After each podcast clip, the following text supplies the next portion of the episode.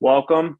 Uh, we are doing uh, another live. Um, if you were on some of, we have some people here from the U.S., some people from all around the world, but uh, this is kind of a repeat of last week. So um, we're going to kind of go through some, some of the same questions. Um, but I want to first introduce our AdLeaks team. So a lot of uh, people in the groups and ad buyers um, and platinum um, think that the ad leaks team is actually, you know, maybe one or two people, but we actually are a lot larger of a team than what most people think. Um, many of us are on this call. Some of us aren't able to join us, but we have um, uh, Christian. He's a developer, so he's helped create the vault with Lars, who is also um, lead developer and actually created the vault mainly uh, with Christian coming and helping assist, and actually also um, community lead CEO. And then we have Christy, who is most of you know her, especially if you're in the platinum group. Um, and we have Luke, as you've seen him kind of around ahead of our visual, um, all video marketing. And we have Kyle, who is content. So he's the one spitting out all the blogs and everything that you see kind of going on. Um, if you are in ad buyers and you're joining us, um, you won't be able to participate in the Zoom as you see all these people on here. They are in our uh, AdLeaks private group. So if you're interested and you want to kind of check that out um, and learn more information, it's more of a smaller, tight knit uh, community. Um, little bit, a uh, little bit less spam, a lot more high level. Uh, we have an awesome uh, vault with uh, over 30 courses. Um, we have a lot of deals and you guys can check that out. You can go to join.adleaks.com um, and uh, sign up and, and try it out. So today we're going to go over just a couple rules before we get started. Um, really quick, we'd like for everyone, if you're in the in the live in the Zoom, to have your video on um, and try to participate.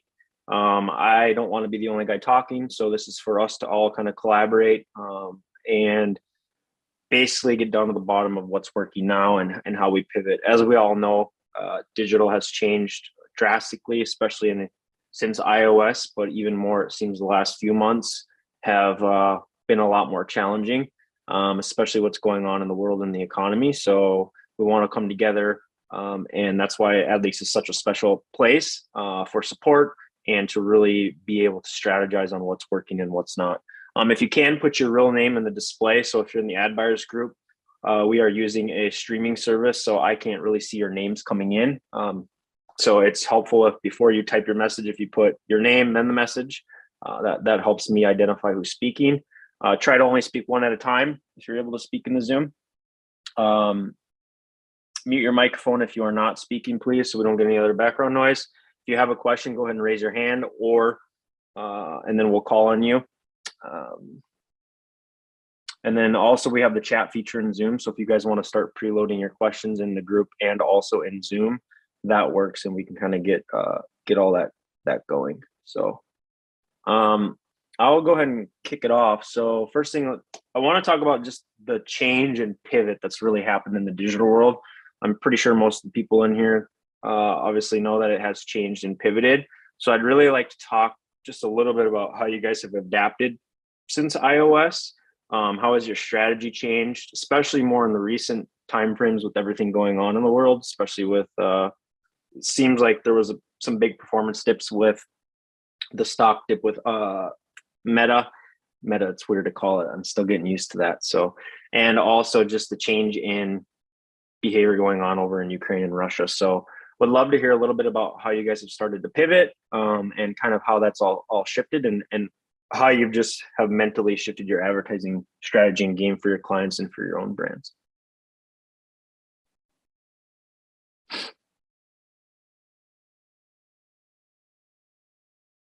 Anybody want to go? Otherwise, I can kick it off. So I'll go ahead and start. Um, we've really seen a big shift with obviously really trying to focus more on a, an omni-channel marketing strategy. Uh, we're really, really pushing clients to diversify. Um, most clients that we have, whether they're big or small, are running on uh, at a bare minimum Google, Facebook, um, and we're starting to try and branch them off into TikTok. Um, and we're also trying to, which we've really, really struggled with with clients, is trying to shift their men- mental behavior and mentality of pushing them to focus more on a MER mentality and an overall ROAS mentality, which if any of you guys deal with clients, I think uh, we all know that there can be challenging at sometimes, but that's been the biggest hurdle for us um, is them understanding that just because it's not attributing in platform that that's not driving the sales. So we're trying to really, really leverage third party platforms such as Wicked to really, really um, uh, look at more of a longer strategy because I'm a really big believer in long journey, even if it's for a basic ecom product.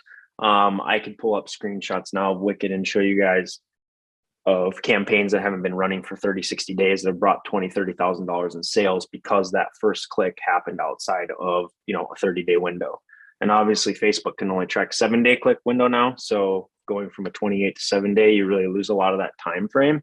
Um, and that's for just a simple, you know, an e-commerce product. So most things aren't converting uh, on a first touch basis anymore. So we've really tried to educate and shift.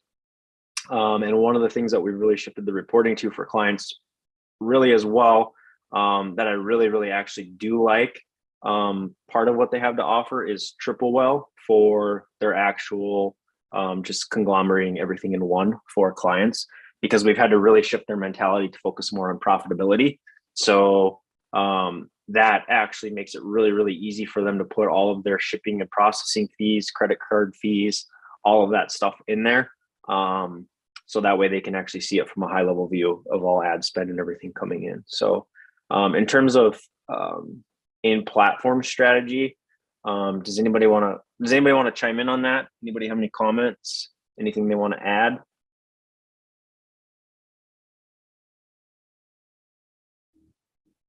I know Shani's got plenty to say. She's always talking in the group. There's a smile. Nothing. Uh, yeah. So in platform strategy, um, we've really muted. So he was about to say something. Who's that? Jenny. Oh, I was just going to say that I agree with you. Um, I think um, with the the MER, um, I've been trying to do that with my clients, and I actually talk to them before we even start about MER, Mhm. and um, they've been pretty good about it. Um, just um, back to, again, that you know, you're talking about the challenges of um, you know Ukraine and Russia. Here in Australia, we've had the floods. I don't know if you guys heard. Oh yeah, I forgot about that. We Yep.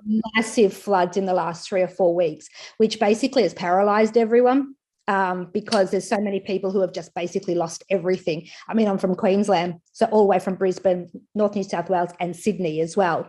Um, Mhm. and I don't. I think we forget um, about that when we're dealing with clients and, and the results go down. Yeah, okay, we've all had rough, you know, three or four weeks with the wars, with the algorithm, with all of that. But then we've also got that on there, and I think that's something that we need to remember to tell it when we're talking to our clients. Yep. about A stuff hundred like percent agree. And and I think part of that is sometimes I think the clients think I'm full of full of shit a lot of the times when I tell them like, hey, it's from the economy and it's from this and it's from that, like everything going on. I mean, gas prices have skyrocketed, but you Mm. can really see a shift in trend, you know, and you can see it across the board. If you if you handle, especially if you're handling, you know, a lot of spend, you can really, really see it. Um, and we were lucky. I mean, most of our clients really understood it. Um, but almost it seems like a lot, and I don't know if this goes for you, but a lot of the times, and I know she's on this call, Leilani, but a lot of the times it's almost us running their business for them because they're they some of the smaller ones like don't even really know how to run their business properly and how to set actual proper goals. You know, they just think because January of they're they're comparing March of this year to last year. Well, March was, you know, heightened COVID. Very, very few brands are doing the same revenue they're doing this year as they're doing last year as they're doing this year. It's just not, it's it's not happening. Some are very lucky. I mean, we've had a couple that are actually beating year over year. Um, but that's due to a, a high reoccurring buying. So all of those customers we built up, you know, they spend a lot of money on certain things and they have to keep fulfilling that product to fill the machines up. So, but other than that, Yeah. I think that's been personally our biggest challenge, uh, for sure. I think it created like a bubble that uh, like a expectation very very fast because of this initial this lockdown situation all over the world. A lot of online companies received double, triple, five times the orders that they did before and then just they got used to Mhm. it before it even like in, in a month or two or three months once they adopted to that they got super used to it and then now they can't understand that it's coming back to a little bit more normal because some people are even going out more than before. So a lot of offline business like ca- cafes and everything they're seeing an increase because Yeah. people now want to go out and meet up with all their friends more than they actually did before. So now they're suffering on the other side and that's very difficult for them to understand. They can't retain that same Yeah. overall income right? So it's really really tough right now. And then when it's finally starting to somewhat balance out some places and everything's normalizing and everything comes war all kinds of things economy high inflation uh, in many parts of the world so it's just uh, it's, it's so many different factors here that's on such a bigger picture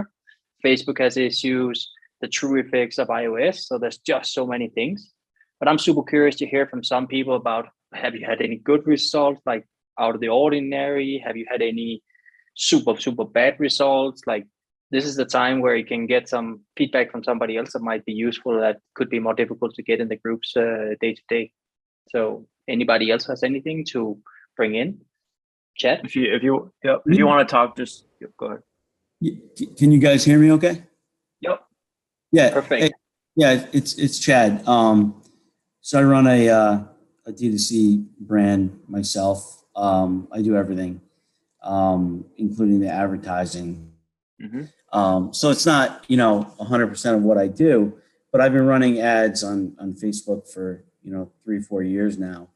Um, and you know, it's, it's been up and down, but, um, you know, I had a, I had a killer January and, you know, uh, February was okay, but you know, these past few weeks, I've just seen my conversion rate plummet. Um, you know, I've had, and I'm attributing it to the, to the war. You know, my customers are mainly in the U.S. Um, and I just When did it start? When did you see the start the downtrend? yeah, I mean, it was pretty much like right around, you know, uh, the beginning of the month in March. Got it. You know, Okay. And, and, you know, I thought, all right, I had some new um, creatives that I that I put in that were doing really well, um, and then it just it just tanked again. Um, and like I'm seeing like my it, my click through rates fi- fine, my CPMS are fine. Um, it's just they're not converting, and I'm seeing like Mhm. you know people are coming to my site, they're they're they're adding to cart, you know they're they're getting to the checkout, and I'm I'm just like yeah, it's Yeah. not converting. They, I mean, it's been years. You know, like I've I've enjoyed like a pretty good conversion rate on my site, and um, I'm just not seeing it right now. And I I think it's just you know people aren't feeling as good as they were. Um, Yep. They're not you know in the same mindset of you know spending money, um, Yep. gas prices, war, like whatever it is. Yep. And I mean that that's why Their uncertainty, you know? yeah, it's the uncertainty, like the stock market's gone down, right? And it's like, Yeah. you know, all these factors combined just recently, you know, I think is is really kind of bringing everything down um, from a conversion rate perspective. I, I think the positive news on this is that it's many times it's only very temporary for we're talking weeks and months before it actually recuperates because people get a new norm. So they actually, if you if you looked at also COVID very early there, there it didn't ramp up with sales online even very very early, even ju- just for the most necessary stuff. But the luxury and nice to have brands, they had a slower ramp up, and that came in later because now people were like, okay, well I'm not spending money going out and so on, so now I spend money. Mhm. So the same thing with war and uncertainty and increasing back Right. as oil prices are coming down. Many things are happening that makes people, you know, start relaxing again, and they will start buying again. But we also think that a lot of this is due to Facebook struggling and being able to actually find the right pockets of users to push towards at the same time. So it's like a double event that's happening here, and hopefully both of them kind of clears out. But I want to bring in some of the stuff that we saw from last week's, uh, and we have that in the vault now. So if people haven't uh, seen it, we realize that today, due to the US time zone and uh, not having as many people on, there's not necessarily going to be exactly the same exact value on this call, or, but there's every single uh, participation helps here. But some of the stuff that was mentioned in the last call were uh, Stephen Black was mentioning about creating content production and all of these things. So if brands can retain it, or if your customers are otherwise, like if you're your own brand, and customers are otherwise doing okay, uh, and they can sustain this for a period, then maybe reallocate some of that marketing spend in doing long-term conduct, uh, content production spend, such as blog posts, and, and seek other channels, build up your organic, because that's always going to be a good long-term approach, obviously. So it is about pivoting over and, and, and finding other ways of spending time and money to, you know, uh, do that periodically, you know, fix some of the things you, in your business chat, for example, you know, fix some of the things you always wanted to fix, but you always left behind because you had everything was going well, right? It's easy to say if you can't pay wages next month or if you can't survive. But uh, bottom line is, it's, it's a good time right now to try to do some of those uh, things and then hope that it's not going to be more war and Exactly. even more related stuff to that, right? That, that it actually starts sitting down. Shannon, you had a question or a comment? Yeah, I, I I think also um it's because TikTok's become so much more popular in the last what three six months. I think user generated content is becoming more and more crucial, um, especially for ecom brands. Um, I'm finding that with a couple of my clients who are just doing the what we always used to do, um, and it's just not cutting it anymore. Uh, just the normal images or or videos or whatever. Um, but as soon as we do something user generated content, it just the click through is just huge. So, and I'm just experimenting with that. I just experimented just um, last week or a couple of weeks ago using a TikTok video in Facebook ads, and um, still, you know, she doesn't spend that much, so it's not getting. Uh, it's getting good results. It'll take a little while to do, but the click through is like you know between three and ten percent. Mhm.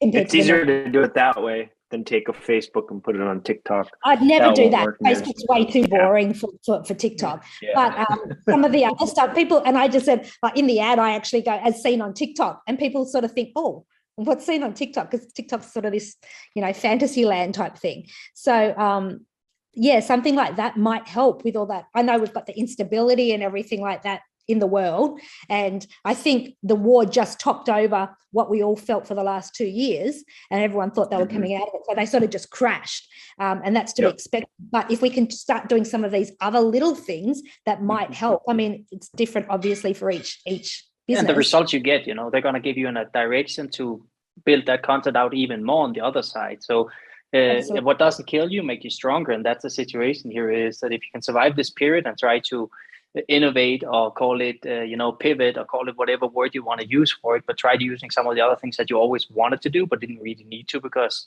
basic facebook ads was running well. Uh, that's a good time to do it now. When you- when you're desperate, you try everything.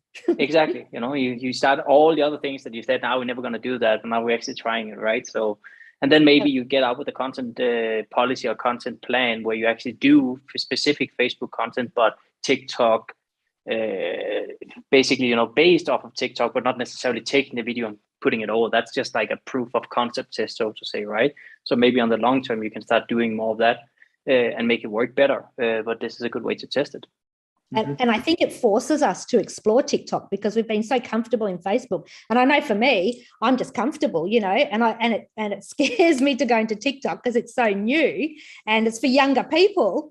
And it's like, oh my gosh, how do I conquer this this platform when Mhm. Yeah. I've just got comfortable on one? And I think for me personally, it's it's been a, a hard thing to get out of my comfort zone.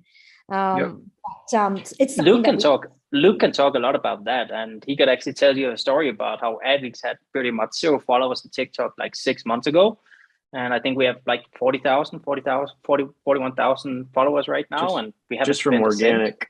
Yeah, just organic. Yeah, And uh, all it's obviously all you- difficult to track track some of the results, but you know, many people think that actually just doing fully organic approach on TikTok can be working better than actually being paid advertising. they just added uh like literally yesterday the ability to run ads so that you can get organic followers.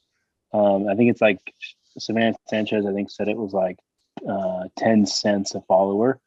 So if you want to do that, that's an option now. Um, but yeah, organic. Uh, I'm not. Yeah, I'm not sure how how well it will work because the audience is definitely different than other platforms. But um, there, I mean, all you have to do is be be yourself and provide value, and that's pretty much. What the- type of reach is is your followers getting for a video? Like, you know, obviously Facebook's like two, two or three percent. What's what's Mhm. TikTok? Uh, do we even able to track that really? we just see that when the good videos Luke are making, we get 120,000 views, even though we only have 40,000 followers. So, and then some gets 1,500, 2,000 views. So it's really about just continue to produce content and and just you know, like Luke said, don't put too much into it. It's really raw content and getting it out. Uh, But my point were a little bit more to say, I think it's much easier to build that organic following. Not necessarily it's the same quality as you would get on Facebook, or, or, or be able to reuse that or, or target that audience afterwards. But it's easier to build a following on TikTok uh, than it has been, for example, for ours, for AdLeak specifically. You know, we don't have that many followers on any other platform, and we've been building those for years. And we didn't try to do anything on TikTok than six months ago. And by Luke just putting out some videos, we're just building it up really fast. If that is actually converting it to one, it's difficult. But AdLeaks is also a very different business than pretty much any business of any member that we have in terms of you know selling a much simpler product or, or something like that. So our conversion is much more difficult because we're very spe- specifically targeting a, a, a specific amount of, of, of certain people, right? Yeah. Where if you're just selling handbags, it's I mean, if people like your ads and or like your uh, your post and everything, you know, and you're pretty much in the pocket of the right people. Yep. I got a, I got a question about the TikTok demo. So it's on my list of things to do. I need to get into TikTok um, and try it out. But my demo is older people. Um, are you guys seeing results from, um, you know, at, like over 40? Um, We- Absolutely. To, yep, yep. Go ahead, Leilani. Absolutely. There's a really um TikTok is really good at um giving people the right stuff on their for you page. And so there's a huge gen, you know, generation Gen X um group on there that are, you know, anywhere from 40 to 60 and it's a huge amount of people and they're into things like home um you know home stuff cooking and all kinds of things where you know the people just really engage Uh, politics is really big too. I get served a lot of politics.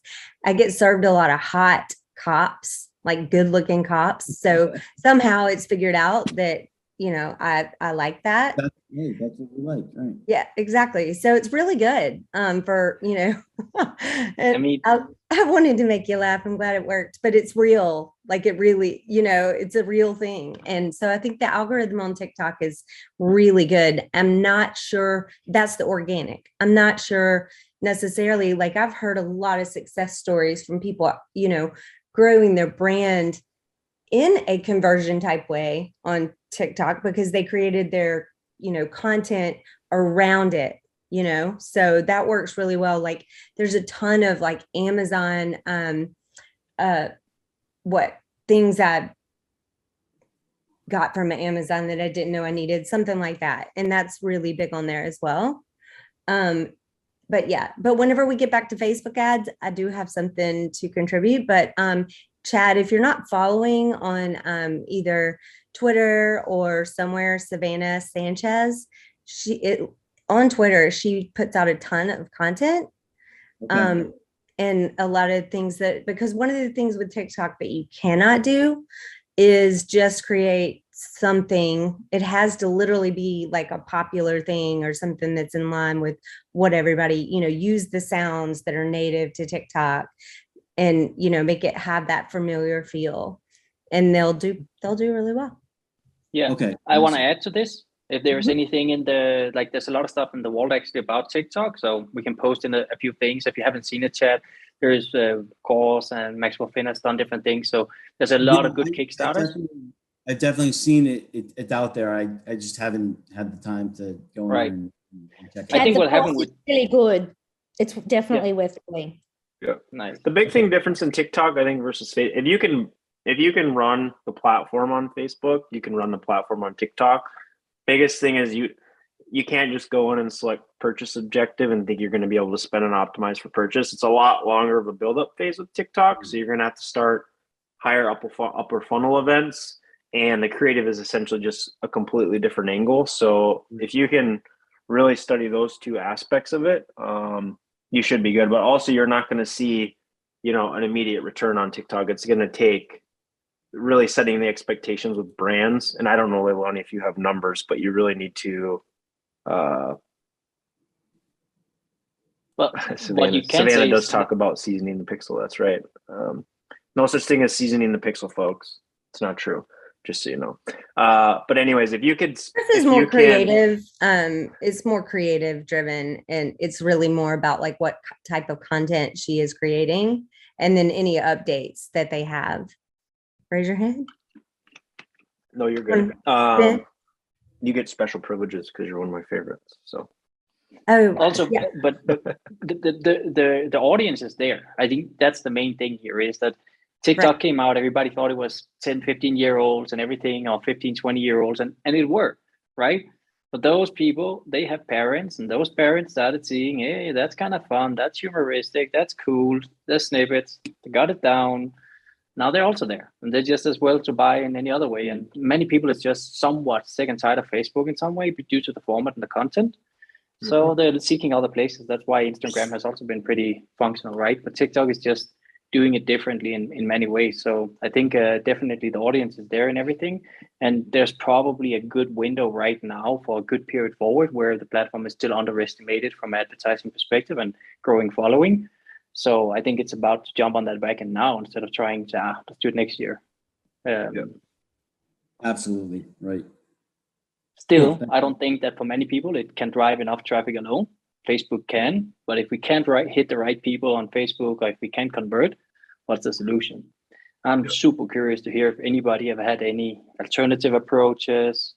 Alex have had a lot of different uh, approaches, and uh, you know, uh, Tim Burd has made a lot of different ones. We have a lot of different contributors that made many different methods how to perform on Facebook.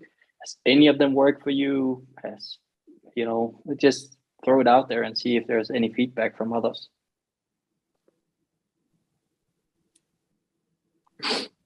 Leilani, did you have something to add on Facebook?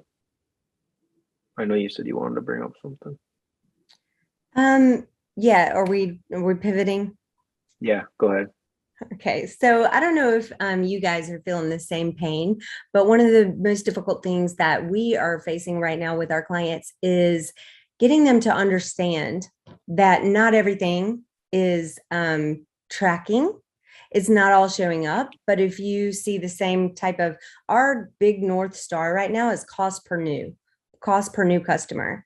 And then you've got your total ad spend, your total revenue, and then look at your cost per, per new customer because that's where that's how they're going to be able to grow, right? That's the price and the cost that you want to get down.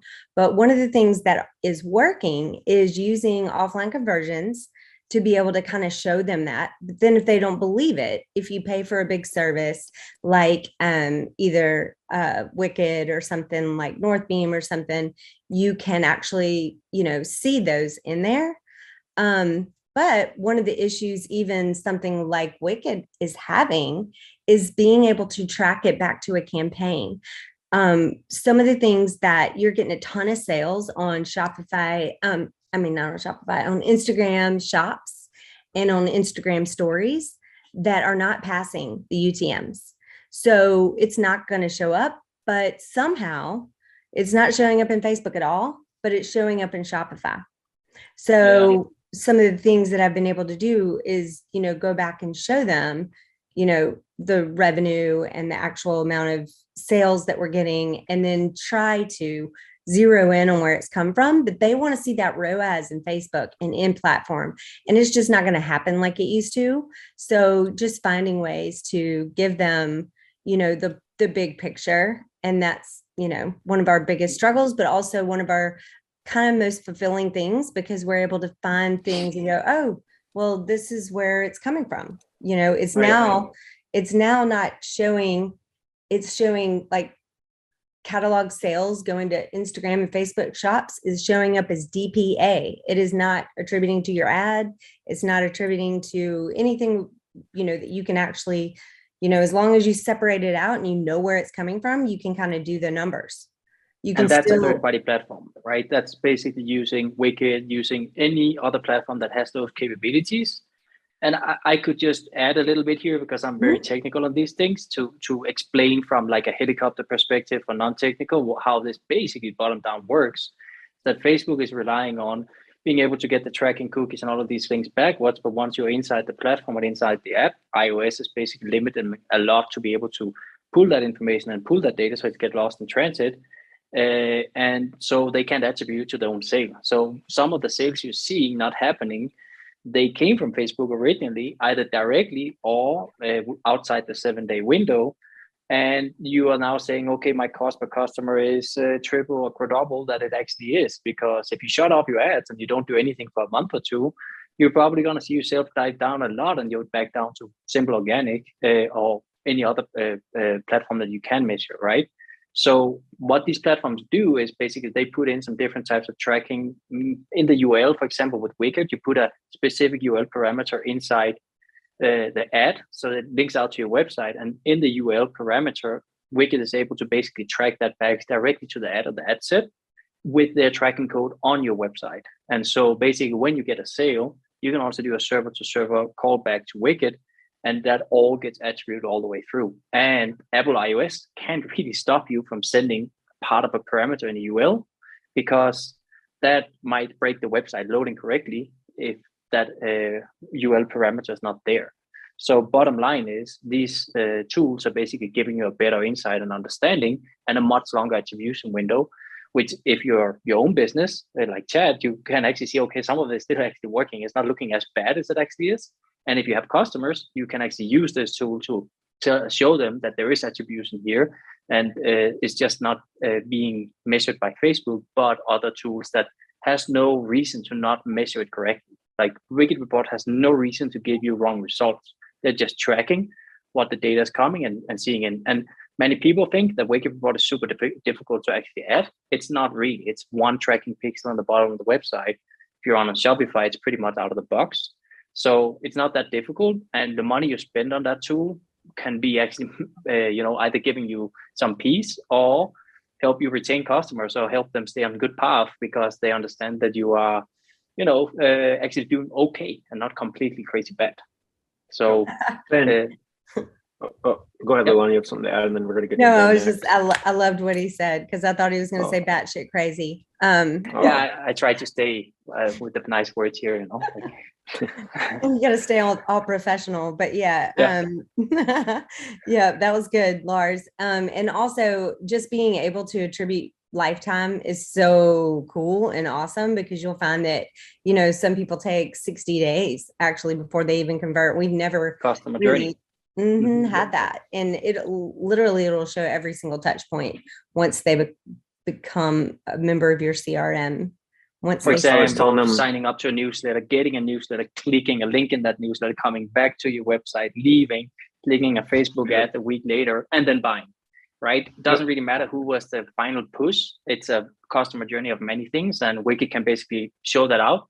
And it can be mind blowing for customers to actually see the journey time or the many steps that people take, and it can help you get more on the same page with the client to understand okay, this is not just, you know, we run Facebook ads and you convert in five minutes because some products are just longer, especially in these times where people is, you know, reconsidering if they buy that product the very first time. Like you said, Chad, they put in the basket, they get to checkout, but "Ah, I don't need to click this button right now, you know, and, and maybe they come back a week later and actually do it. But when they come back, Facebook has lost attribution because it's outside seven day window. So now you can no longer say that the original reason why they saw your product was because of Facebook. But if you had Wicked or any other tool, uh, you can basically get those uh, any other tool that does this basic stuff, right? So uh, tools can really help you in these times. GA4, if you guys don't have, if some clients are smaller and they don't have the budget, uh, UA, just so those who haven't seen, and Ben, I'll get to you in a second here. I'm just going to do this last thought. Uh, UA is Universal Analytics is phasing out. I think it's July 1st of next year. But with GA4, you can actually create. Um, it does somewhat attribution now, where you can actually create the whole, um, the whole analytics view around a certain attribution. So if you wanted, you could essentially, and I haven't tested it because we're using third party paid with most of our clients because they're bigger, but you could essentially create a GA4 view for each um, first click, last click, linear, um, or you could just set it to linear. So if you guys want to check that out, um, that's something that I think they just rolled that out like 30 days ago um, to where now you can, uh, and you can actually switch it and it, rec- I believe it retroactively switches all the data. So you can literally sit there and switch it back and forth uh, between. So Jenny, you can come on. Uh, you don't need to be chatting in the chat. You can come on. I know Ben wanted to say something. He left for a minute to get a chat. I, I think. here. so- I'm just, I think he's I'm back. just, Oh, uh, you're here. just- Okay. What was the name of that, that I'll bring my laptop cheaper version? the what? What was the name of that cheaper version for Wicked? Because Uh, my clients are fairly small, so I've looked at- GA4. Just look at analytics, the new GA4. Google Analytics Pro. It's yeah. free. I will say though, I can, um, it's early days. I can show you. right? Yeah. Kinda I don't like days. it personally. Yeah. Sorry, I, it's- I actually I'm gonna cry when they get rid of Universal Analytics. I I think GA4 it has a long way to go, and hopefully in the next 365 days, 309. Well, actually, it's about 14 months. Uh, you can't see near the amount of. You could see some cool information in there, but it's very very limited compared to UA. Uh, even if you follow Depesh, I'm sure most people know like he's a big component. He doesn't like it as much. Um, so it's got a ways to catch up, and I think they know they have to get it there, and I'm hoping they do that in the next 14 months because There's a major I'll- push for this yeah. because they know that they need to find alternative ways of, uh, of tracking that is both comforting and within policy of uh, privacy, but Yeah. at the same time trying. So before in the history of time, you know, they fingerprinted people completely by computer and graphics card and all these things that they completely knew who everybody were. That is dead and over. That's just not possible. Now they're trying to kind of find a middle way where they're still keeping people private, but still able to track an attribute in the right type of way. But obviously, that all goes out the window as soon as you get an order because now you have a name of that person and you can see all the history. So Yep. it's a very, very balanced sword here to go through. And uh, some of the big players are trying to do it. What I will say, when you save the money in Google Analytics, you guys might get the problem that a, a, a large percent of the people you want to track, they actually have ad blockers in, right? So when they have ad blockers in, then you're still getting only a percentage of that how- big of a percentage is that depends on your local market the type of users that you're uh, attacking or, or trying to gain and stuff. So so it's just difficult. But some of these more boutique platforms they kind of fly under the radar a little bit and they don't necessarily have uh, that amount of ad blocking affecting their platform so they're able to track better right? Uh, all i want to say on this is that if you feel like you don't have enough attribution and tools and you're a little bit flying blind go look at tools investigate on those things try to go into that area because it can actually help you get more of that understanding and better work from that because you might be dropping Facebook when it's actually still a fairly big player. You're just not able to attribute in the, in, in the same way as in the good old days. Yep. Go ahead, Ben. it's I know you've been. Yeah, Ben. Go ahead. Sorry to make you wait. Morning from Thailand. How are you all? You're all good? Yeah. Nice to meet you. Great. Uh, Yeah, you too. Um, so yeah, you know, had a real sort of bad time of it all. I would say um, three to four months ago. Obviously, with the iOS, it just gradually got less and less and less Mhm. to a point. Um, I would say where uh, we were probably 75, 80 percent down on our, on our monthly turnover. Um, I, I've actually noticed recently, though. What's uh, your business type? Uh, we have a, an, an apparel brand. okay. Um, and so I get, you know, I, I'm wondering if it's seasonal as well because it does. It's sort of it is. It's dependent on the weather as well. Our brand. Yep. Do you have year? How long is your business? How long has your business ran? Do you have year over year data pre-COVID to kind of know what your seasonality is? Um, Leilani used to years. own. Okay, so Yeah. kind of not enough, but Leilani used to own quite a few apparel stores. Uh, I think like eight or something with a couple hundred employees. And she would be able to talk more about seasonality month over month because hers was a very seasonal apparel business. Um, I don't know if she wants to chime in on that or I can, but do you want to chime in, Leilani, on that? but did you have more been in some way about what like you want to go deeper into what your problems, what your like No, uh, I mean what we've just been getting better. You know, we've been in, we've been improving recently. So um, yeah. Um, What's your solution? Right. What what has worked? You don't know. Um, I think I think what I think like what I what I what I, what we've been doing is is just running things a lot tighter with the bid caps, Yep. okay. um, so that it sort of gets through those first sort of you know it'll set a high budget but go very very low on a bid cap, Sneak attack. and so it just sort of get through those first two three four Modify, days, and then just gradually increase the bid to get it spending more, and and that uh, is, has been working. Has it, has Whereas- it gone out of control? before we'd start with quite a high budget and a, and a high bid, and it would just like cane through the entire um, budget, and, and we'd be turning the ads off after sort of two, three days. Um, Somebody had a question. Having it more of like a slow build and, and just increasing the the, uh, the bid. Well, I, I've tried methods like that, right? And then I find that, okay, it goes good, right? I creep. And then, and then all of a sudden, like, it just like blows my budget and like spends like a crazy amount. Like, I mean, on days like that, what we what what I do is we'll just just lower the lower the bid. You yeah, know, so if, if you start off and, and you're, you know, four, five, six, seven hours into the day and it's not really bringing any any purchases, especially like Monday is a terrible day for us, so we'll just lower the bid, and then and then fire it back up and increase it on the So it's where it- when hyper monitoring. You're simply looking That- at it that- seven, and eight, that's times I a day. kind of- That's kind of why I abandoned it because I'm like, Not really, no. I mean, I'm not. I'm not really. In, I'm not looking at it all the time. Um, rules you need to have some rule safeguards in place number one uh you know if cp if you spend x spend say you want a $50 purchase if you spend more than 200 and you get zero purchases you know set it to where Yeah. at least it's not going to blow five grand and you're not you know you're sleeping and not watching it that's one way um obviously you got to be a little bit more looser with your rules just due to lack of attribution but that's just one of the safest ways to at least catch that and we use we use native rules with Facebook, but for a lot of the bigger clients, we're using RevealBot. It just seems to be a little bit more reliable. But yeah, I mean, it's it's it for, for us. It just. I mean, January, February is were not good, um, but traditionally they never are because of the weather. Um, but yeah, I mean, it's just I, I've we've noticed a real improvement since probably like m- midway through last month. So, Uh, so some- basically the complete like, mirror I opposite picture. Well, sorry. that, that's You're exactly complete what- opposite of Chad because he started You're going this way. complete You go this I mean, I way. had my, I yeah, had- strange. Huh? Uh-huh. January was like my fourth biggest month ever in like three, four years. It was just, I just crushed. I my CPMs were like dirt cheap and I just crushed it.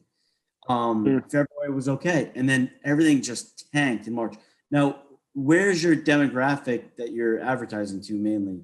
Is it in the US or probably is do it, like sixty percent of our sales is in, in the US, um, and then just we target pretty much every other country that isn't gonna scam us.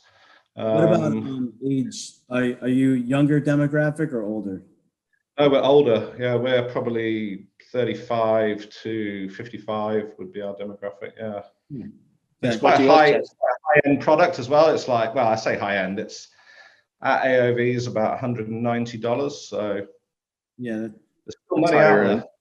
There's still money out there for sure. We're running CBO, um, so four ad sets, interest targeting, dynamic creative.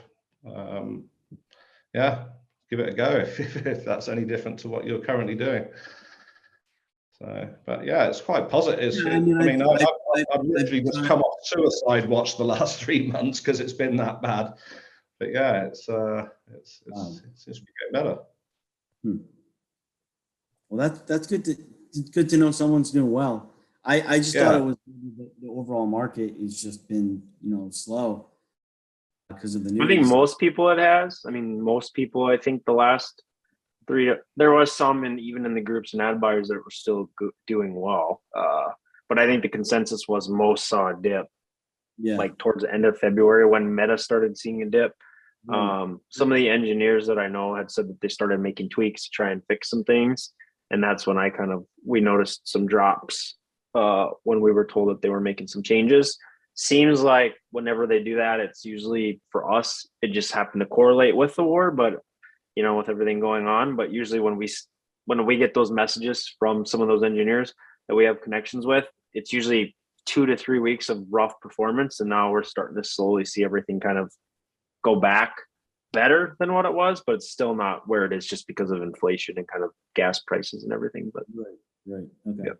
Well, I mean, a lot of things here happened within a week, 10 days. Uh, at the same time, Facebook had their horrible situation and 20% stock loss and everything, and war at the same time. Inflation was coming upwards, and You know, there's so many different external things that can really put a breather on the performance or like really push things downward. Um, so it's um, like I said before, I think it's a matter of you know really holding out as much and even you know go down to a perspective where you just don't really push too much kind of money into it. Uh, if you're kind of convinced you tried all angles uh, and then start uh, focusing on some of the other areas that can give you better long-term results and then test out SMS. slowly again. Yeah, If you're not, if you're not, if your Email email, channel. Your email isn't twenty to thirty percent of your revenue, you're not doing your email right. That's what I was just about to mention is that we have a brand that sells seafood um, that we um, run ads for, um, mostly lobster. And we have a lead gen campaign going on right now that's actually more profitable than, you know, it's bringing in the purchases and it's even within a seven day window showing up. I mean, it's, you know, on a longer term, it's looking much better, but it's profitable. And if you can find a way to somehow get lead gen, then that way you have the people in your flow and you can send whatever you want more about your business, you know, nurture them, you know, and I think that works really well for a lot of people and it just it's working really well for them right now and I just want to mention that because it's definitely a cheaper um, cost per action. Yep.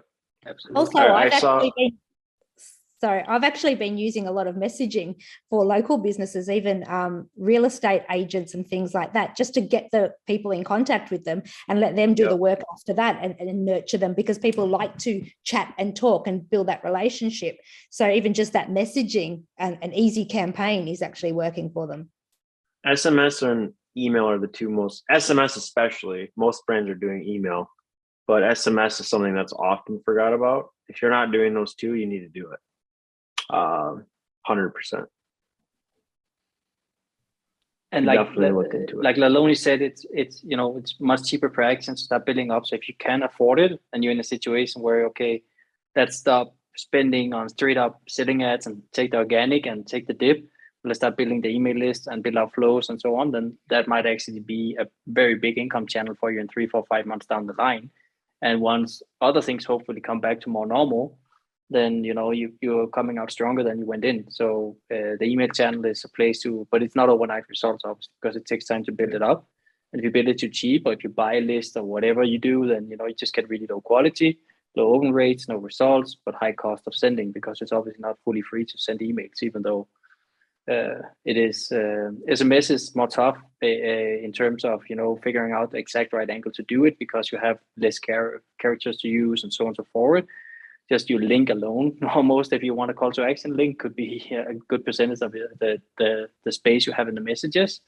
Um, so I mean, it has its options and it can really do well for the right brands if you have a simple call, but it can also be an upgrade where you you know trying to win people back or it can be especially for you know uh, lost card uh, cards at checkouts and so on and so forth which you both send by email but you also send an sms or something with a special discount so all of these things that's kind of like the loose hanging fruit that you might not have done or looked at in a long time that's really really smart to look at right now because the people that have been there they might just need that extra push to be convinced now i'm going to do it you know like if you give 20% chat or 10% or whatever those people that isn't checkout they are almost there to buy so it's just a matter of like pushing them that extra step, potentially or giving something and try to get some of those sales back and try it out to see if it works, right?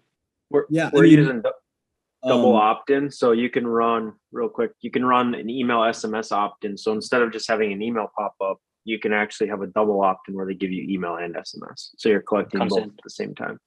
Yeah. I- Obviously, I- your cost per action could be more expensive if you both ask for both fields because people It's not required. likely to You just in, have- right? So You don't have to Yeah. have them both required. So I mean, it can be one or the other.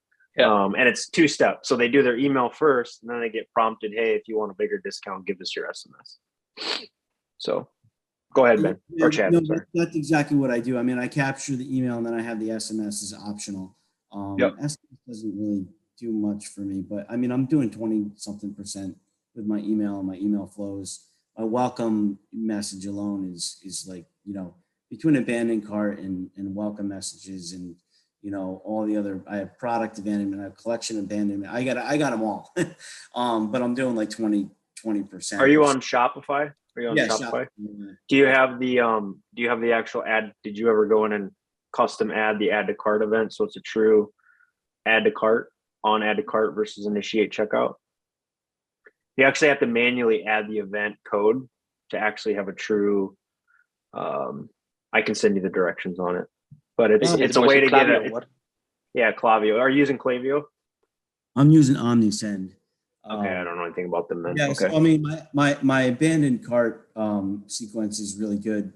And I actually double it up. I got the one coming out of Shopify and I got the one coming out of OmniSend. I've got a, a three email sequence for abandoned carts, um, product abandonment, collection abandonment, um, you know, welcome series, uh, you know, post conversion ups. I got them all. I, Mhm. you know, Don't be So- afraid to send Yeah. even more emails.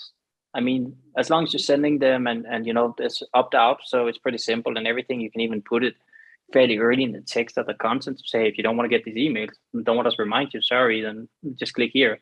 Uh, so if you have that ability and it's not only deep down in the bottom of the email, don't be afraid to send too many emails. People get so many emails every every single day. So exactly. uh, a lot of brands are afraid of sending ah I shouldn't send more than three emails on this subject it's like an email is a whiff that comes by you know like it's literally uh, seen for five seconds two seconds or one second in your email inbox forgotten if it's not the right perfect time so repetition repetition repetition and maybe upping the offer if you're able to so you're not going too strong early and then try to one week in email number six that's the best perfect offer and you direct right on the email. We are not sending you anything more about this. So just if you want this you know go for it. And if you can put time sensitivity to it you know you might be able to convert even more in that in that channel right? Do Yeah, because you, you kind of indicated people get to check out. So if if that's your problem that is just that last push discounts and sending them even more mails afterwards if obviously if you have it i think that could potentially get you a little bit out of the hole sunset flow is really good. So I don't know if you have a sunset flow. Do you have anything like that, Chad? To clean your email list regularly? Yeah, I do clean the, you know, if they haven't opened an email in like six months, um, you know, I, I just take them off my list. Um, Wait, put them into like another flow, segment them out, put them into a last chance flow, and give them like Black Friday basically type offer. Right. And you know, if they open or click, then they get moved out of that segment. If they go through, what we do is we just tag them, mark them, uh, you know, mark them suppress or untrue, and then we just exclude that from all of our campaigns and going forward. Uh, for the lobster brand that Lonnie was mentioning, I think like in a matter of two months, we cleaned like over 150,000 emails from our list, just of people that have gotten an email 25 times, never opened or clicked any of those emails, Right. um, an astronomical amount. So that just betters your deliverability rates. If you're not Yeah. segmenting too hard, that's the most You know, I was important thing that I was paying for those contacts, you know, Yeah. like. exactly Right. that's that's the biggest hurt point and- they, and they like, cost to have Yeah, I'm like, I'm not gonna pay, you know, this money for it. But, you know, I'll tell you what has worked in the past month is, um, I send out a campaign email with a clearance. Um, the title is clearance. And, you know, I took like some of my, I'm in eyewear, right? So I took some of like my, you know, non-sellers that were on the shelf here. And I'm just like threw them up there and mark them down 75%, you know, 50%. And I clearance email, that thing got tremendous amount of traction. I got like people buying like the full price stuff, you know, like the clearance stuff was like Yep. fine, right? Like I made a little bit of money off that, but like I crushed it on just the traffic that came to my site when they saw the word clearance was like crazy. So This is why standard more retail stores run clearance many times a year because it brings people in and the clearance is in the back and in the front you have to go buy the new collection. And I always, always I can close my eyes and take three pieces out and the three pieces I find non-clearance items, full price. I gotta bring one of them out, right? So bottom line is do more clearance. Think alternative, right? Just get people in and I'm, I'm out of clearance stuff now. I gotta like find yeah, stuff. but you can come up with new stuff. You can buy stuff in that's the ready for clearance, clearance. right, exactly. the It was beginning. like real clearance stuff, but now I'm like, shit, I need to like just make up a clearance. Yeah, or make flash sales. You know, Yeah. I know you don't get the same traffic window. Make a flash sale, one day flash sale, every day, once a month. Like t- pick a random day, so it's not like every Yeah. single Sunday of the second Sunday of the month. Maybe that's the environment that we're in now. Is like people. That's what people are gonna react to because You need to push people over the line, right? Yeah, like kind of Exactly. Yeah. People Yeah. sit back, they have the money, a lot of people are in a very good state about you know in their economies and everything, and they actually save money from traveling this and all of these things for the last couple of years. People have money, but that psychology of the mindset that comes in of war, unexpected times, gas price going up, all of Right. these things that make people say, okay, I'm going to sit on them a little bit more, keep the money, not going to buy it right now. If you give them a special reason, hey, here's 20% off, but only today. Well, the, today is the day I want this because I mm-hmm. really want this and I know I'm going to buy it sooner or later, right? Or a clearance reason that you get in there and so on. So, or reminders in abandoned cart and so on and so forth. It's just being even more aggressive on these things and uh, maybe find the limit because sometimes you might step over and, you know, be a little bit too aggressive and you have a one customer saying, hey, you sent me seven emails for this thing you put, I put in my cart, you know, don't be let down by that because that's also natural. Some people react to it much harder than others. So um, I think you just need to hustle harder uh, in these times and, and try more. Keep trying Facebook on and off, but be, don't uh, the money you potentially burn on Facebook, you could better burn on giving clearances off that you're losing in profitability or profit on your on your products, and just reallocate that as marketing, right? And say, hey, that brings customers in, um, and then you could still use that technique six months from now when your other channels are back working again. So Um, yeah, so I'd love to hear from everyone on basically what softwares and tools you guys are using since iOS shift. Um, what have you started to adopt? What are your main go-to tools that you guys are leveraging right now? something that's special that you don't haven't seen anywhere else that's working well. For I can you. I can I can give you some of our tech stack. It's uh, Triple Whale for client reporting. We don't use the triple pixel. Um, um, it's not. Uh, we're using Wicked reports for full attribution, um, and then we're using RevealBot. Um, and Leilani, I don't know if anything else that you guys are using on your end. Those are the three main ones that we're using.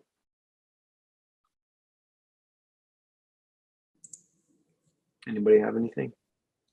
So when I um when this whole iOS thing came about, I really started Mhm. looking at different attribution tools.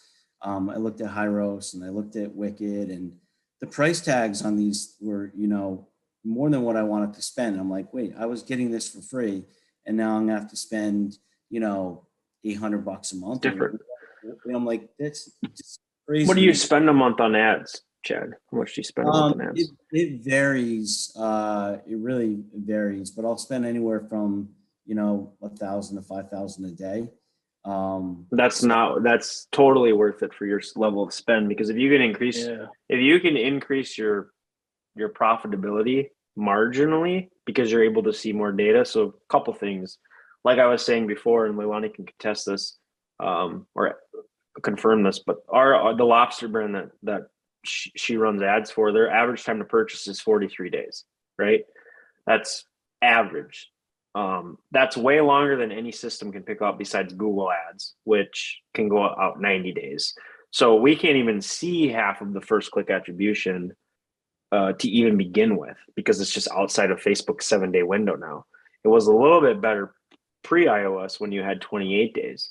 So we can literally, and I can pull it up and show you a screenshot. Maybe I'll do that here in a minute um, of campaigns that have literally spent zero dollars and have made twenty, thirty thousand dollars in revenue uh, in the last 30 days. And people would say, well, how is that? How can that be? Well, we've had Wicked on that client since they were actually the first client on Wicked. So they've been around since Wicked. They have six years of attribution.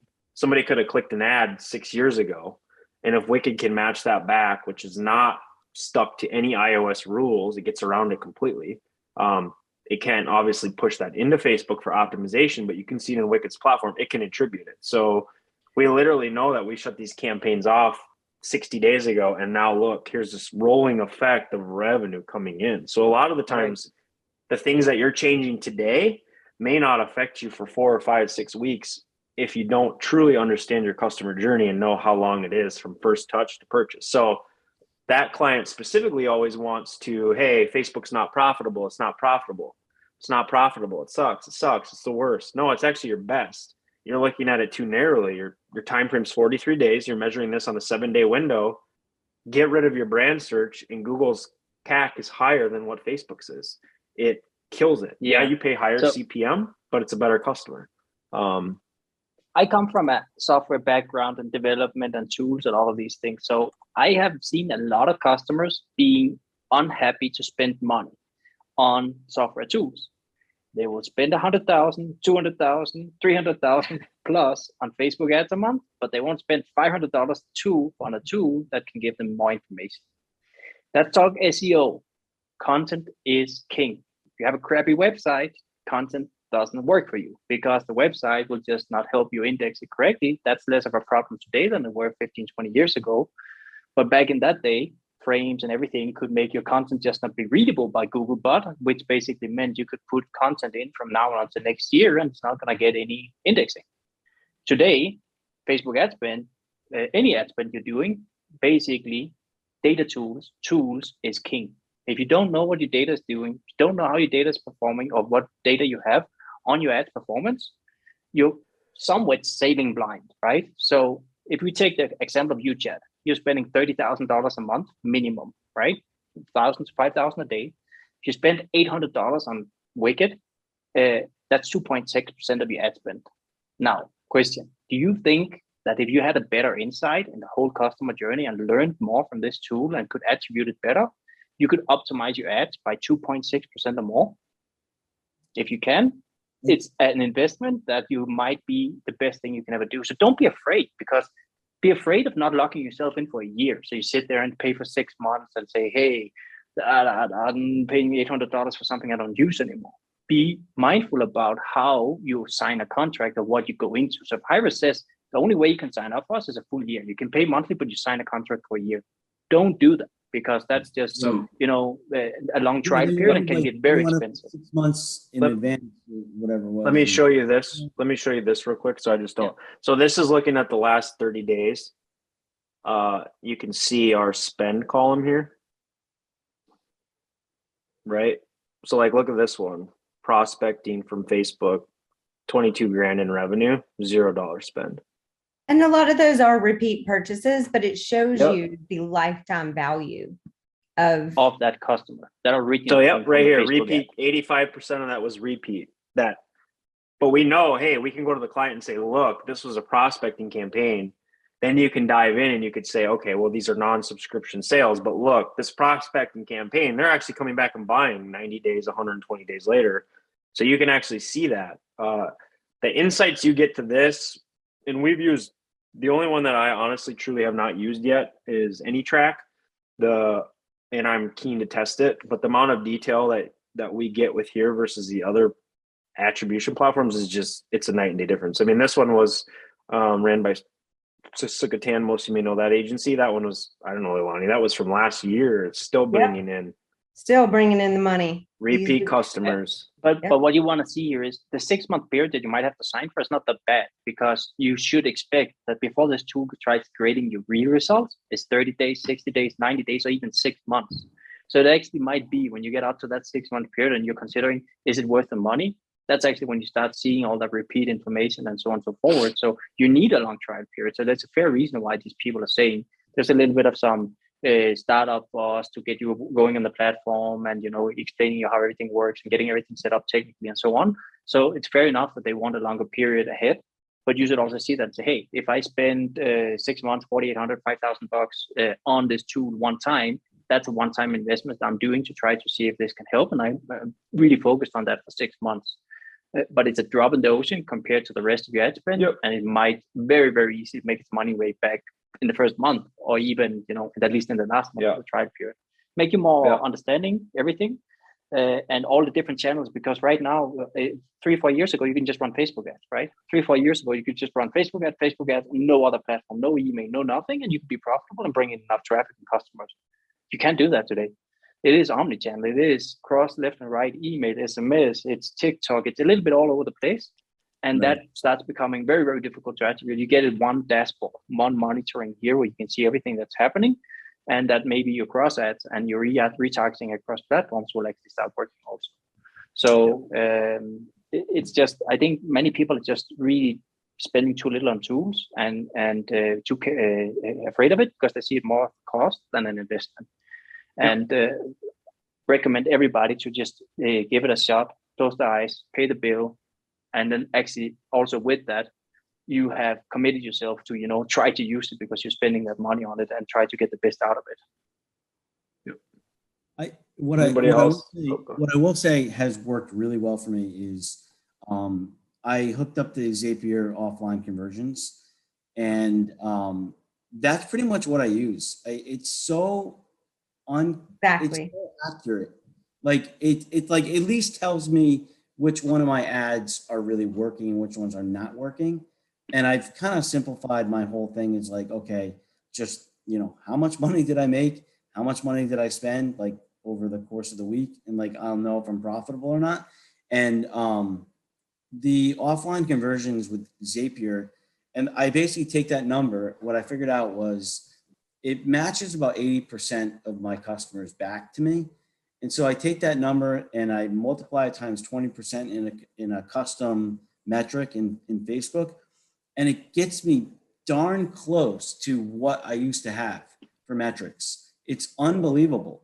And so um, I don't, this is part of the reason why I didn't want to invest in the tool because I'm like, I have almost what I need to be able to make decisions. But you you don't though. That's short term decisions. What this tool invested in is for is long term decisions. Like it, you it can it- better you can better get an understanding of your full lifetime value of customer Yeah. returns on Ima- right so imagine of doing stock trading. Imagine of stock trading.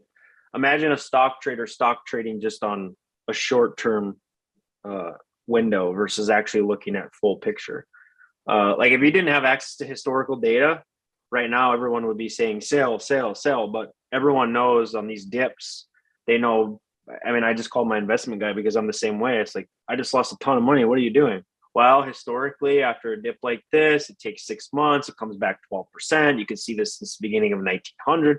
So you have like all of this historical data that you can pull, and that's that's the key you're missing is to make those longer decisions. Because if you're if you're if you have an impulse product and your product is an immediate buy because the price point is cheap, then Yeah. probably okay. you could probably get away with uh, a, a Zapier offline conversion tracking and you know keep it simple because your life cycle is so short. But for any product like the one Ben has, which, which is a hundred ninety dollar AOV, then you know there is a longer decision process some ways, right? So you want to Yeah. be able to better track that over time and see if it actually working because it just gives you more optimism and because you, as media buyers you can still feel one day "Uh, horrible if there's nothing works you know and you can get really down into this hole where you have no understanding and then you see a couple of things that facebook didn't show you in wicked Yeah. and you see ah we actually got a couple of signups here or something But- was working you know that takes you out there and gives you another chance to give it a, another Yeah. shot right and offline conversions can go longer than seven days. I think it's 60 days or 90 days. I don't remember. I think it can go back farther than the click window of just the Facebook pixel. But keep in mind that's only looking at Facebook. What Wicked allows you to do is pivot that information, and you can see that Google is driving first click, uh, huge customer revenue, but it's not converting them. So I want to actually put more money into this Google campaign, Smart Shopping, and increase my budget 500% because after 30 days, Facebook is closing the sale. So you're able to actually measure the different impacts. You can't do that with offline conversion. You can see it's just looking through blinders. You can't see it. Some of the And that's things the you know, difference. the, say you start start a newsletter, uh, you know, start pushing traffic towards the newsletter sign up to get those long term signups and get them into the newsletter and so on. And you get maybe five dollar newsletter signups, right? You can do that at a fairly high scale and get quite a lot of signups over a period of time. But how can you actually attribute that those signups uh, sold later? Maybe from the email, yes, so on and so forth. But maybe they didn't buy from that email. Maybe it was a Facebook ad later. It was a mix of many different channels that actually made them purchase in the end. But this way, you can basically see, okay, in six or three months from now, somebody purchases something. It actually started with them signing up on this newsletter campaign that you ran tomorrow, and then they came back. Then they clicked an email. Then they came uh, towards, uh, you know, Facebook ad or whatever, and, and so on and so forth. And then they finally purchased, even though it was outside the Facebook window. So you can better kind of fully understand because you you don't really know how is your customer seeing you, how are they interacting with you. You know, that's another healthy exercise to do in these times. Start calling random customers, say, hey, how did you hear about me? That or this, this and that. Not just ask them by mail because many won't respond or whatever. Call them or whatever, or at least have a flow to email them. So you get to understand that customer uh, journey better because many times people think they do understand how the customers are getting there, but they don't really. And uh, so by getting more of that understanding, you can better understand how to actually use the right advertising money. So Wicked is just like an attribution tool that can help you uh, pretty well with this. It's pretty simple to implement. I agree, it is pricey. It should be half the price, in my opinion. but that's also because uh, you know uh, it would be uh, you know better uh, for the end customer, and, and we would love to see that. But it's just not um, it's not like the situation, uh, and uh, it is a very highly customized tool that can help you in many ways. But I see it as an Uh, investment Ar- more than a, a, a cost. Arad, so it depends on the level of revenue you do, but it starts out, I think, zero, and don't quote me, I think zero to two million, I think is six hundred a month. Um, but there is a thousand dollars off for AdLeaks members, so you can go to the vault.adleaks.com. Uh, and Christy, Your will you first drop the purchase. link? Yep, it's like a Mhm. thousand bucks off, so. Yep. um, revenue. No, Uh, what do you mean rev? A thousand dollars off the cost. But he's asking for if it's uh, on revenue ad spend the two million. Oh, yes, it's two, it's your yearly annual revenue. You have to pay based Yeah. on that. Cause it, The it moment comes you down do a to sale, pro- You uh, you get like a the sale value gets back into Wicked, so Wicked can attribute that and and you know say okay if you're selling for hundred thousand and you spend fifty thousand on ad spend, then it can at least give you like ROI on that and and so if, when you use uh, Shopify, that happens automatically. If you use any other third-party platform, you can do basically like a server-to-server callback with the value of the order, the customer, the customer information. That's like the end of the journey. so to speak. and it's priced that way because of data processing. Oh, the more data they have to process, they have to use server resources and they pay for that. Uh, one good thing I know that some people might be well, the one thing, and I've dealt with Scott on this a lot, and it's on the roadmap, and hopefully it'll be rolling out soon. But one of the big complaints has always been it they overnight process everything. So like today's data, it's not live time, um, but I think It's part of that time. has just yeah, not real time. So it won't process today's data till 7 a.m. That's going to be going away here soon. Um, I've actually been working with them behind the scenes uh, to get to for changes on that stuff. So that should be rolling out. It's on their roadmap. I'm hoping in the next four to six weeks, which will be cool because then you're going to be able to see data in real time. So I would be interested to hear um, from you, Shenny, because I know your your clients are a lot smaller. For your smaller size clients, are you using any tools or anything that really helps you on that kind of level? I'm not. Um, my my clients are really really small, so I get feedback from them and use MER really. Yeah, I get Okay. weekly reports or whenever they can um, back to them. Got it. And with smaller ones, it's a bit of more explanation on that. Really, Smaller ones are easier ones. Well, yeah, no, they still Sometimes. you know yeah exactly but if you if you explain that to them and then i say okay how many sales have you got in the last Yeah. um, week or two or whatever and then we we put it together and i say we're probably missing 30% they go oh really okay Yeah. and you know accept that Yep. so it, it's not worth i would love to be able to get wicked but for my clients it's not worth it um, no, I'm Yeah, for trying- sure. your attribution is also easier because you have if they if they have five new customers one day, they can almost ask every single customer when it is small clients. It's this is more like a scale problem when you have 500 Yeah. orders a day. You know, it's difficult to say which out of the 500 actually came from where, right? And you can't Yeah. start and didn't call everybody at the scale. So So, so Well, I just mean, to it's give a- some feedback on Chad's method, which is doesn't cost you very much. Um, the you know you are not going to see all the data. You cannot follow everything. You know it doesn't show you everything you need to know. But those offline conversions are typically on a seven day window. From what I'm matching up in Wicked, it may be one purchase off. I mean, the offline conversion thing works. You can check out um Depesh has a framework, and I think we have a deal on it, Christy. It's called Fat Framework. It's built on GA and offline conversions. Um Leilani, you just went through that, didn't you? Or did you not finish it? I know you were looking at that. I didn't finish it, but um, Okay. but it's I mean everything that he puts out is great. So yeah, Definitely check that out. I, I we're trying to work on it and get it for Vault members. Um, uh stay tuned. Um I'll tweak his arm a little harder so we can get that. But that looks like a really good, more of a free organic method for sure. Devon So- uh, said that right? Yeah, Dev- you had a question? yep. Yeah. If you Yeah, want to so come on Devon- mic on it, or are you unable to? Uh, could he, or just take it in text? Yeah, so I can read his question for those that can't see it. If he's Hey, I can talk. I just don't have Okay. video. Oh, yeah. You have a voice, nice to meet you, Devon. Hey, hey, it's Devin. Yeah, no problem. Devin. Um, okay, so- Devon. Yeah, I've been demoing Triple Whale for just the last week. Not much um, Mhm. to say because my data is still kind of flowing in. Yep. Um, I don't. I've never used Wicked Reports, but I was kind of comparing them, and you know, I'm a pretty small business, like still working to to profitability, but I spend a lot of money, and um, they're half the price of Wicked. And Sure. I was talking to their team. They seem to be growing fast, like Yep. like really fast. I, I think Yep. from like 20 employees to like over 100 employees They in the VC next funding. yeah so do you guys have any insight as to like what that Yep. tool is going to be doing in regards to tracking because right now it's like just utms and there's so much hype I'm, i don't get it I so I'll comment. I know the founders. Uh, Triple Whale is an amazing tool. Uh, I love the client side tool, the Triple Pixel. I am not.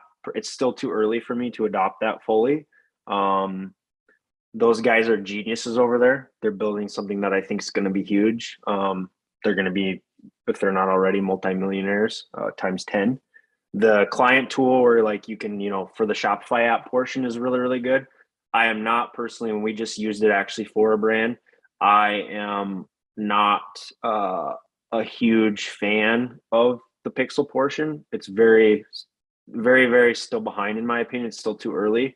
Um, i know a lot of people think that i'm one-sided because wicked is a partner. So i'm gonna i can refer this and kick this off to somebody else um, that on our team that actually used it that was in it day to day. And she she may be able to give more insights on it just so it's not coming specifically from me. I think it's going to be great i think it's still personally too early though um, as it sits right now uh, probably in six months to a year it will be a different story but the ui and everything and they have some cool features like their creative feature is amazing which does try and tie into the triple pixel but it's it's just not it's not easy for us or it wasn't as easy for us to pull insights and make them uh like Well, to be able to shift and look. But Yeah, I'll, I'll let Leilani talk about it. So the data didn't quite match up, but exactly what you were saying, um, as far as, you know, comparing it to Wicked, there was definitely more data in Wicked that was caught. So if, you know, um, definitely it wasn't showing everything. I don't know if we had an issue with our installation. I don't know, you know, it just wasn't matching up at all. But from what was there, like Justin said, the ads feature is amazing. And the ability to the reporting within there is really really good. So you know if they get this you know the actual because one thing i don't think that they're doing and this is why wicked you know they they're not going past what facebook's giving. So there it's not a it's not a cumulative um tracking. So it doesn't And go, omni-channel in the same way, right? Like, right and it know- doesn't go past the window of, of Right. yeah so it just doesn't give the long time view um and but the reporting and the way that they've set it up is just absolutely amazing so i think when they get their kinks out you know their attribution window is not it just didn't collect right Yeah. it, wa- it past the It's seven too day- early. It's a new it's a newer product for I don't think they've put enough time research and development into that. I mean Wicked's been around for years and years and they've been tuning it. I do think and are True they a World is Shopify only. Are they a competitor now? In my opinion, if you're really, really good at and you know attribution and you've been running ads in a long time and you've used both, and some will disagree with me. In my opinion, they're a competitor, but not to the level of detail if somebody truly knows on how to scale brands. Not a competitor. Will they be a competitor in the very, very near future? Absolutely, because the people behind that product are building something that's going to be very, very powerful. They are very, very smart. They're building an awesome product. It's just too early. That answer your question, Devin? Yeah, super good. It, it kind of aligns with what I have been kind of gathering myself too. I mean, it's really sharp and it's almost tricky when you use a product at this stage because you get really persuaded by how Yep. beautiful everything is. And, Yeah. uh, but at the end of the day, like I need to improve my ads. And I always find myself stumbling into grosser looking tools that work better. And uh, yeah i i really want it to keep improving because it is really nice in a lot of ways just not the ways that like really improve the roi yet. And uh, i'm totally can- pulling for them.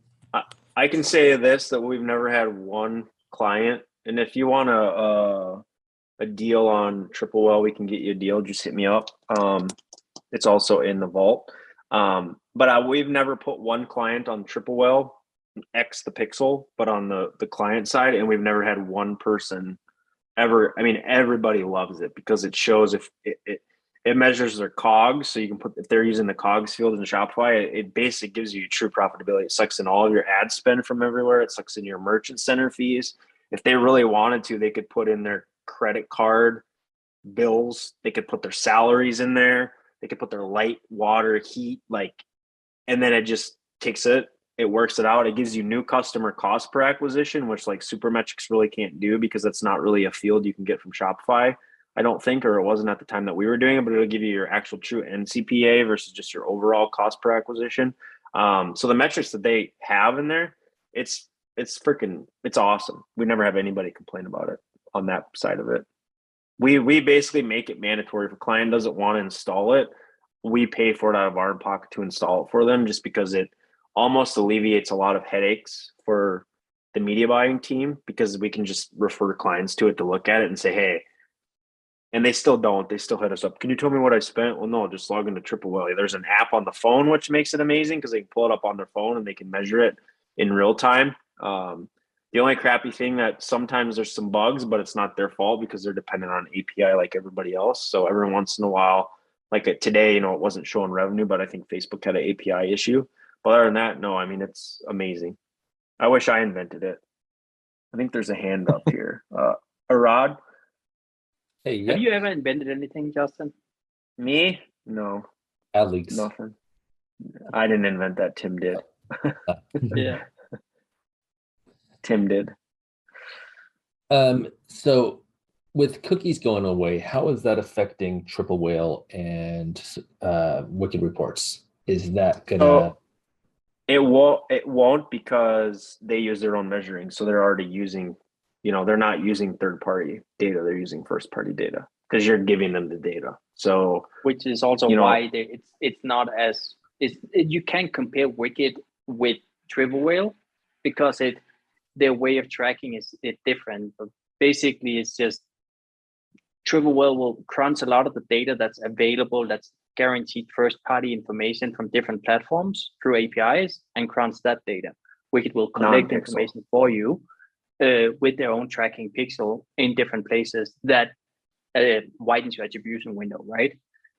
To the cookie question, is a whole different thing. And I think it's way too early to actually say what it is because cookies is such a bare bones piece of the internet that is just not going to be it, cookies going away is like a like a little bit of a buzzword. And so they, this is something we can't sit and say right now, okay, cookies gonna be da da da literally if cookies were to go away tomorrow from everything no login on any website would pretty much work because it's based on a cookie that's set on your computer with an identifier of who you are versus the server of the platform so it's just uh, it, i know that they're google is saying they're doing it but they're just replacing it with something else that has similar technology because without a cookie you're not going to able, able to be what is the basic bare it's like going from a chocolate chip cookie to a vanilla wafer it's just yeah, still around it's, it's that just, you can eat. It's a lot of buzz, different. and it's because they're kind of buzz because cookie has become misused in so many ways from what its original intent were. But it's going to come out with something better because some yeah. of the technical downsides of a cookie is that the cookie has to be sent on every single request between the client and server, which puts an overhead on that. So it's an old technology that's just not very good to use and has been misused. So it's actually a good thing that's being replaced. But if it's going to hit anything on advertising, I'm not completely sure yet because uh, it won't be able to. Technology can't go away. It's not. Uh, it's it's needed still. So yeah. Wait, Wicked and knows it won't. yeah. Wicked it won't affect because they're they're using all first like you're giving them the data anyway. So it may change. And Lars is a lot smarter at that than I am. I mean, he built the vault from zero to 100 custom and he understands this stuff. But like Wicked is 100% already all first party data because they're not getting any third party data at all. So it's, you know, it connects to your Shopify, it connects to your Klaviyo, it connects to all of those platforms. So you're giving it to them.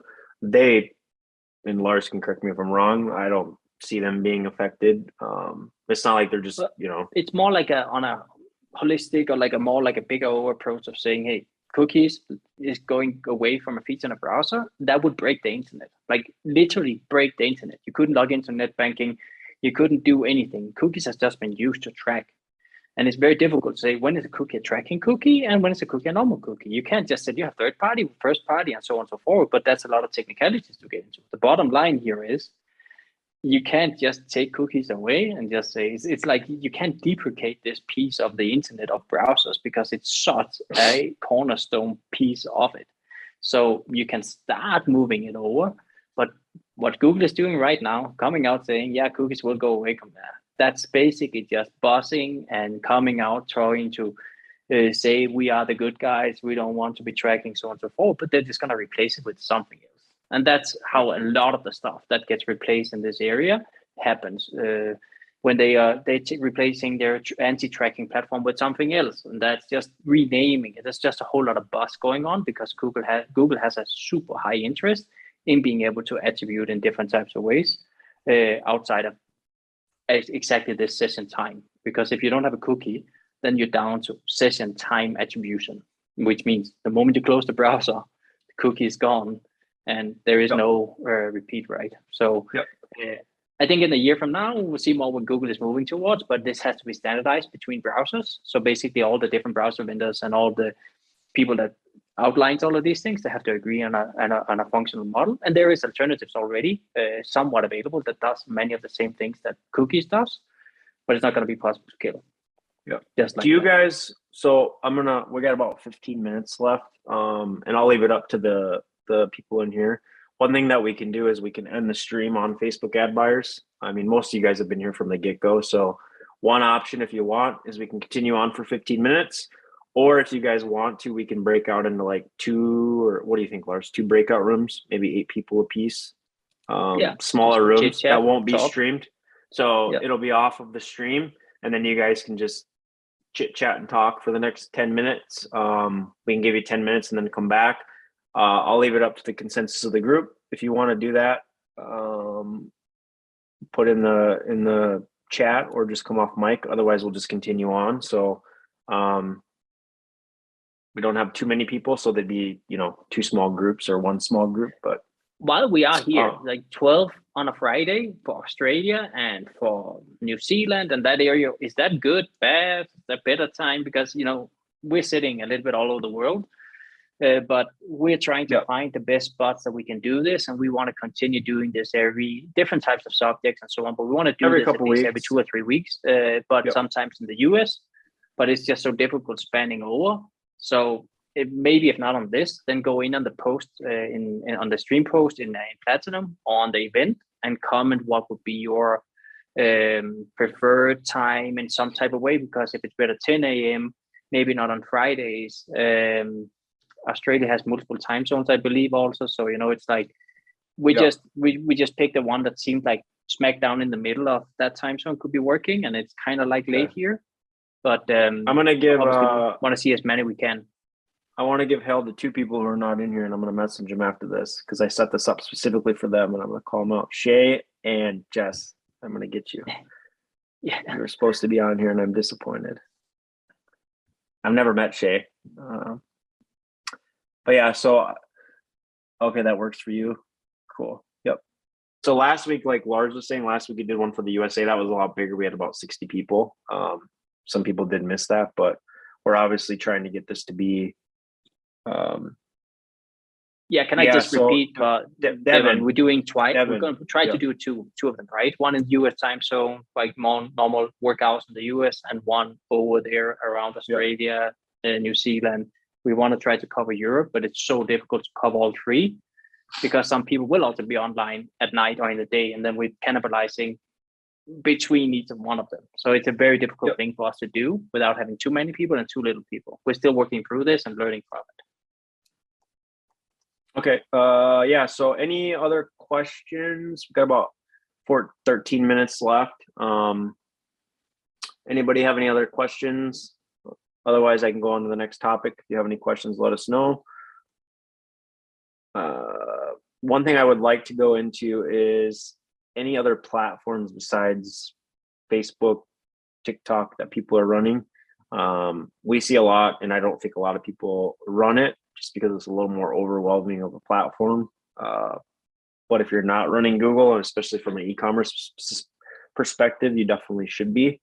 Um, I know a lot of people are not running that. Pinterest and Snapchat, we don't really run that much um, anymore. Very, very low spend, if anything. Anybody run Twitter in here? We do for one of our clients, Twitter and? Desk. How does that how does that compare in terms of ROAS for you? Um, it's more brand awareness campaigns on Twitter. Um, Got it. Yep. We don't really go for conversions at our agency for that. Um, but for um, programmatic and Trade Desk in particular, that does pretty well for us. Yeah, Or clients. programmatic is it does well. You said for programmatic, Mhm. really interesting. What kind of when you compare that to Facebook? What would you say the differences in, in terms of like two x versus three x from programmatic to Facebook or Google? We have one client on both Facebook and Trade Desk, and Mhm. uh, Trade Desk is just about on par, one to one. Wow, really? That's pretty unheard of, I think. Honestly, unless you have really good programmatic buyers. Um, I don't do the programmatic buying, but um, Yeah. I think we do. Yeah. Yeah, that's that's crazy because I mean I kind of put programmatic up kind of with Twitter and dis- display as kind of awareness. So the fact that it's that profitable on par with Facebook is And keep in mind, I, impressive. I want to Trade Yeah, go Desk mixed with things like LiveRamp and get lookalike lookalike audiences, and Yep. so you have that capability with Trade Desk. yep, right, yep. Actually, we were just using LiveRamp for a big CPG brand. Um, so you're running. I mean, I just the way that you're talking, you're probably running some hefty budgets with that those brands because I can just tell by the way that you're talking, you're you're dealing with high level brands. For that particular brand, yes, we deal with Yep. some smaller brands as well. Yep. I can tell by you knowing what LiveRamp is that that's that's a bigger brand for sure. so talking small brands, chat brand, Brett, do you do you run anything on Google at all, or is it totally focused on Facebook mainly? Uh, has that changed? Has it been affected in the same way? Um, uh, what have you seen? Because both of you had you know opposite uh, curves going up, going down, so on. Is is it working on Google? Are you running anything at all? I'm not running on Google. Um, I'm on Pinterest. Um, and Pinterest actually does perform, um, just not at a high budget level. I kind of see it as like a comparable, um, you know, like just like kind of like a, a, a side thing that I run um, that gets results. But if I try to scale it, I haven't had a lot of What- success. What's your attribution window that you use, Chad, for Pinterest? Yeah, so that's what I was going to actually mention. Um, it's the 30 day attribution window that I really see. Like Facebook, it's almost like same, you know, same day, seven day. You know, um, the most of my sales come in. But Pinterest, what I find is um, a lot of people save my pins and then they come back within 30, like three weeks to four weeks, and then they they they make you know make the purchase. Are you doing 30, 30, 30, or are you doing like 30, 31 to like take out the view? No, I, I'm typically looking at um, 111 and 30, 30, 30. So I want to know, okay, how many people are coming in today and actually buying right now? And then if I look at it over a 30 day window, 30, 30, 30, um, my row, it's usually double. So whatever I, so I can kind of get a gauge. If my 111 ROAS is like two, you know, uh, throughout the course of a week, let's say, over a 30 day period, it's probably going to be four. Um, What- so It's it's usually double after at the end of that 30 days. So have you ever looked just to see? I'm just curious because this is what we've noticed with Pinterest is just some tips or whatever. Take it to like the 30, 31 Yeah. and see where see what your revenue dips. I'm assuming if I if I was betting guy at the the, the horse bet table, I'm gonna put that you're gonna see a massive drop. And I guarantee you, are you running retargeting on Pinterest? Uh, I not right now, but I I have in the past. Yeah, and I just get mixed results with it. Do you see so do you see a drop in your top of funnel with exclusions? Do you see a huge drop in like it's mainly view attribution or are you seeing it it's actually click attribution? Uh, I you know I'm not really sure. I haven't Look at that. Yeah, Look at that. Because you might be spending money for like if you're not excluding, a lot of that could be just it's actually retargeting view through attribution. So it's not truly incremental sales. Like basically you don't want to optimize towards view through. Uh, I would challenge you to look at that and compare.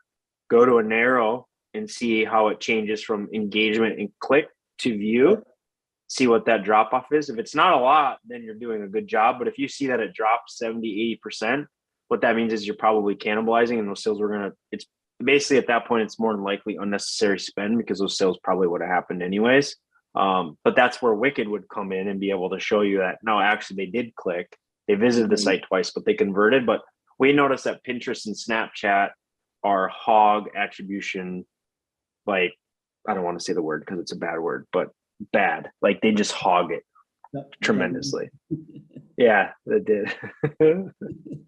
Um, well, So- you know, my my thing with Pinterest has always been, well, do they see it on Pinterest and then they actually go click on it on Facebook or you know, and then they make the sale on Facebook, but then Pinterest takes the credit for it, you know. So it- it's easier to argue if your exclusions are in place. Like if you exclude your entire customer list, 180 days, 300 like 365 day website visitors, Right.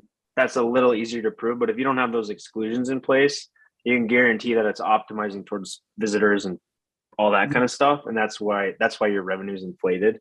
Um, 100%. And I can tell you that there's two things in life that I've learned in the last five years. The people that flex pictures of Google ROAS, I go in and I find two conversion actions every single time. They don't realize that they have double reporting. And people that flex on Pinterest are mainly view through attribution. Like those are the Yeah. two. well, that's why I'm like, you know, I I really look for like crazy numbers on Pinterest, and then I'm like, probably doing pretty good, but I take it with a grain of salt because I'm like, eh, I don't think it's really that accurate, right? And so.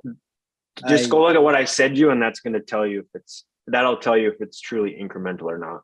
Yeah.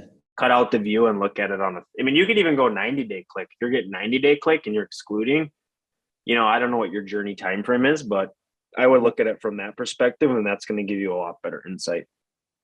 Cool. Ben, are you running anything on uh, Google?